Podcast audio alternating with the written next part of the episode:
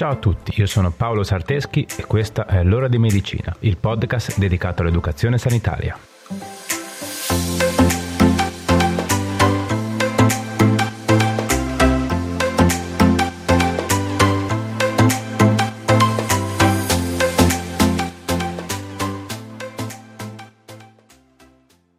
Ciao a tutti e bentornati.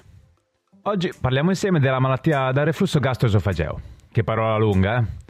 Vabbè, adesso vi spiego tutto, tranquilli. Comunque, prima di partire bisogna però un attimo chiarire il percorso che fa il cibo quando entra nella nostra bocca.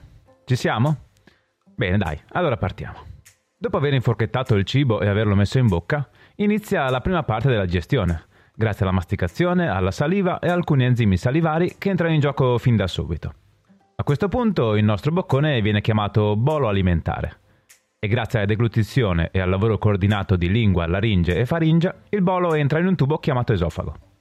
L'esofago collega la bocca allo stomaco e la sua parete è formata da molti muscoli che con il loro movimento spingono il bolo verso il basso, fino a quando non arriva a una valvola chiamata cardias o sfintere cardiale o valvola esofagea inferiore, che è la porta d'ingresso dello stomaco.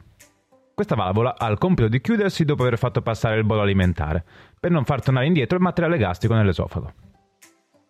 Ok, fermiamoci qua perché tanto per la puntata di oggi queste informazioni anatomofisiologiche, se così vogliamo chiamarle, eh, sono, sono più che sufficienti.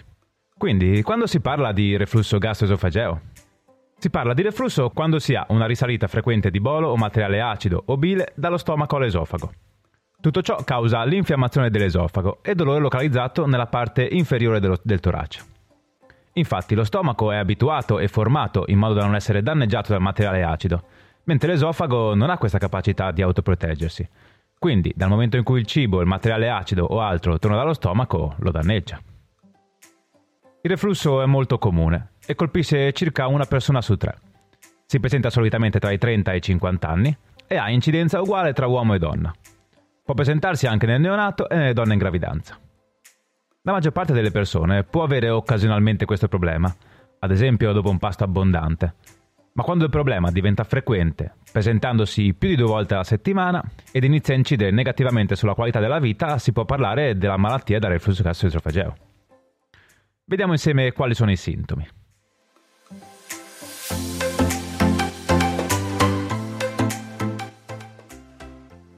Bruciore, detta anche pirosi retrosternale, che parte dalla parte bassa dello stomaco e può arrivare fino alla gola Inoltre può comparire, aumentare o diminuire di intensità in corrispondenza di specifici momenti della giornata. Rigurgito acido e amaro in bocca, nausea, difficoltà a deglutire, digestione difficoltosa, tosse e raucedine, laringite e faringite, abbassamento della voce, insonnia, alitosi e sensazione di nodo in gola. Bene, adesso, come sempre, quando abbiamo un problema, da chi bisogna andare? Ormai dovete saperlo, no? ovvero il nostro amico medico di famiglia, che ci dovrà fare una bella diagnosi. Solitamente la diagnosi di reflusso è clinica, ossia il rigurgito e il bruciore retrosternale sono indicazioni sufficienti a diagnosticarla. A questo punto il medico, dopo aver escluso un'ernia iattale e cause cardiache grazie magari a una visita cardiologica, molto probabilmente procederà prescrivendo una terapia con farmaci gastroprotettori. Quindi poniamo caso Marcello, nome di fantasia. Inizia la terapia con gastroprotettori, ma il bruciore e gli altri sintomi continuano. Quindi torna dal suo medico, il quale gli prescriverà una visita con un gastroenterologo. Il gastroenterologo può richiedere a sua volta altri esami diagnostici, come ad esempio l'esofago gastroduodenoscopia, ovvero tramite un endoscopio, che è un sottile tubo flessibile con all'estremità una luce e una videocamera, il gastroenterologo ispeziona entrando dalla bocca le pareti dell'esofago e dello stomaco per controllare che siano a posto. L'esame viene eseguito da svegli o con una leggera sedazione. Oppure una radiografia con bario, ovvero Marcello beve una soluzione contenente bario, che è una sostanza innocua ma ben visibile con i raggi. Dopo ciò verrà sottoposto a una radiografia. Questo esame serve sia per vedere la capacità deglutitoria, ma anche per vedere il percorso che il bario fa nel nostro esofago escludere la presenza di ostruzioni o altre anomalie. Poi esiste la manometria, che permette di misurare la pressione all'interno dell'esofago, per valutare la tenuta e il rilassamento della valvola cardiale, che abbiamo detto che era quella valvola che controllava l'ingresso del materiale dall'esofago allo stomaco e viceversa. Questo esame viene fatto inserendo una sonda sottile dal naso fino all'esofago. Poi esiste la pH metria esofagea delle 24 ore, che è un test che serve a misurare il pH a livello dell'esofago appunto nelle 24 ore. Anche in questo caso viene inserito un tubo sottile dal naso fino all'esofago. Questo tubo è collegato a un dispositivo che registra i dati. Ogni volta che Marcello avverte i sintomi di reflusso doveva schiacciare un bottone. Durante le 24 ore in cui si esegue il test bisogna mantenere le solite abitudini alimentari per fare in modo da avere delle risposte realistiche. Ok, bene. Malattia da reflusso gastroesofagea diagnosticata. Quindi Marcello, in accordo col suo medico, può procedere con diversi tipi di terapia.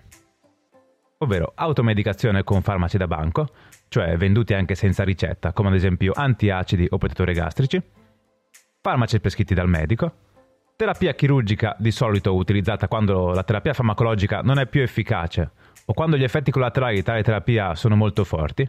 In questo caso si procede con un intervento eseguito in laparoscopia, che ha lo scopo di aggiustare questa famosa valvola cardiale. L'intervento è eseguito in anestesia generale, con un ricovero di pochi giorni e una convalescenza di circa 6 settimane. Inoltre esistono nuove procedure endoscopiche, che però sono ancora poco utilizzate e solo ed esclusivamente in alcuni centri specialistici, come ad esempio l'endosutura e l'endoplicatura, termocoagulazione via radiofrequenza, iniezione di varie sostanze o di dispositivi impiantabili, sempre attraverso la paroscopia. Ok, come sappiamo bene e abbiamo già detto diverse volte, il nostro organismo è tutto collegato. Quindi un problema anche piccolo, come può essere ad esempio il reflusso, se trascurato per anni nonostante l'insistenza della sintomatologia, può avere delle complicanze più o meno gravi. Le principali complicanze possono essere ulcere esofagee, ovvero il materiale acido va a creare delle lesioni sulla parete interna dell'esofago, che possono sanguinare e creare anche difficoltà nella deglutizione. Stenosi esofagea, ovvero gli acidi gastrici possono provocare cicatrici di tessuto fibroso e il restringimento quindi del lume dell'esofago, anche in questo caso a risentirne è il meccanismo della deglutizione che diventerà doloroso e difficoltoso. Poi abbiamo l'esofago di Barrett, ovvero le cellule della parete attaccata da materiale acido iniziano a trasformarsi in tipi di cellule più simili a quelle della parete dell'intestino. Questa complicanza si sviluppa molto spesso, circa un caso ogni 10 pazienti. E il rischio è che con il passare del tempo queste cellule si trasformino in cellule cancerose, quindi è indispensabile continuare a monitorare attraverso controlli endoscopici queste cellule. L'ultima complicanza è il cancro all'esofago. Appunto, le statistiche dicono che in media ogni 10-20 persone con l'esofago di Barrett entro circa 10 anni rischiano di sviluppare un tumore all'esofago. Il cancro all'esofago è un cancro che se diagnosticato in tempo può essere rimosso chirurgicamente quindi è importante segnalare al proprio medico i sintomi, che solitamente sono problemi di deglutizione, seguiti da perdita progressiva di peso, raucedine e alterazioni del tono della voce, tosse e presenza di catarro con tracce di sangue, vomito frequente e dolore toracico.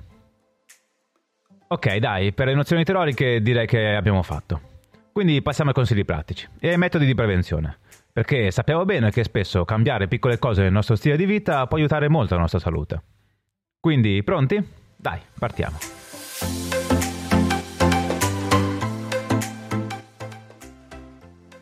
Uno. Se soffri di reflusso, fai pasti più piccoli e frequenti. Non bere alcol nelle 3-4 ore che precedono l'ora di andare a dormire. Evita pasti abbondanti e pesanti la sera. 2. Evita alimenti che possono aumentare i sintomi, come caffè, cioccolato, pomodori, alcol, spezie e cibi ad alto contenuto di grasso. 3. Non indossare abiti, cinture o pantaloni eccessivamente stretti. 4. Rialza la testa del letto di circa 20 cm, soprattutto se gli episodi sono molto frequenti nelle ore notturne. 5.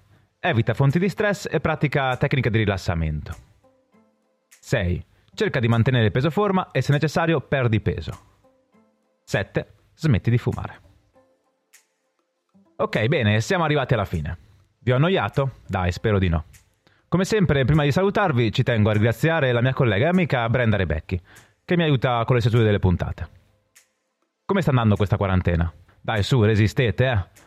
Ok, dai, facciamo che per questa settimana evitiamo di parlare del coronavirus. Tanto non è che serve granché parlarne, no? Prima di salutarvi, come sempre, vi ricordo di andarmi a seguire sui social, quindi Facebook, Telegram eh, o Instagram. Mi trovate come Paolo Sarteschi, facile. E niente, dai, penso che sia tutto. Ci vediamo sui social e ci sentiamo venerdì prossimo per un'altra puntata.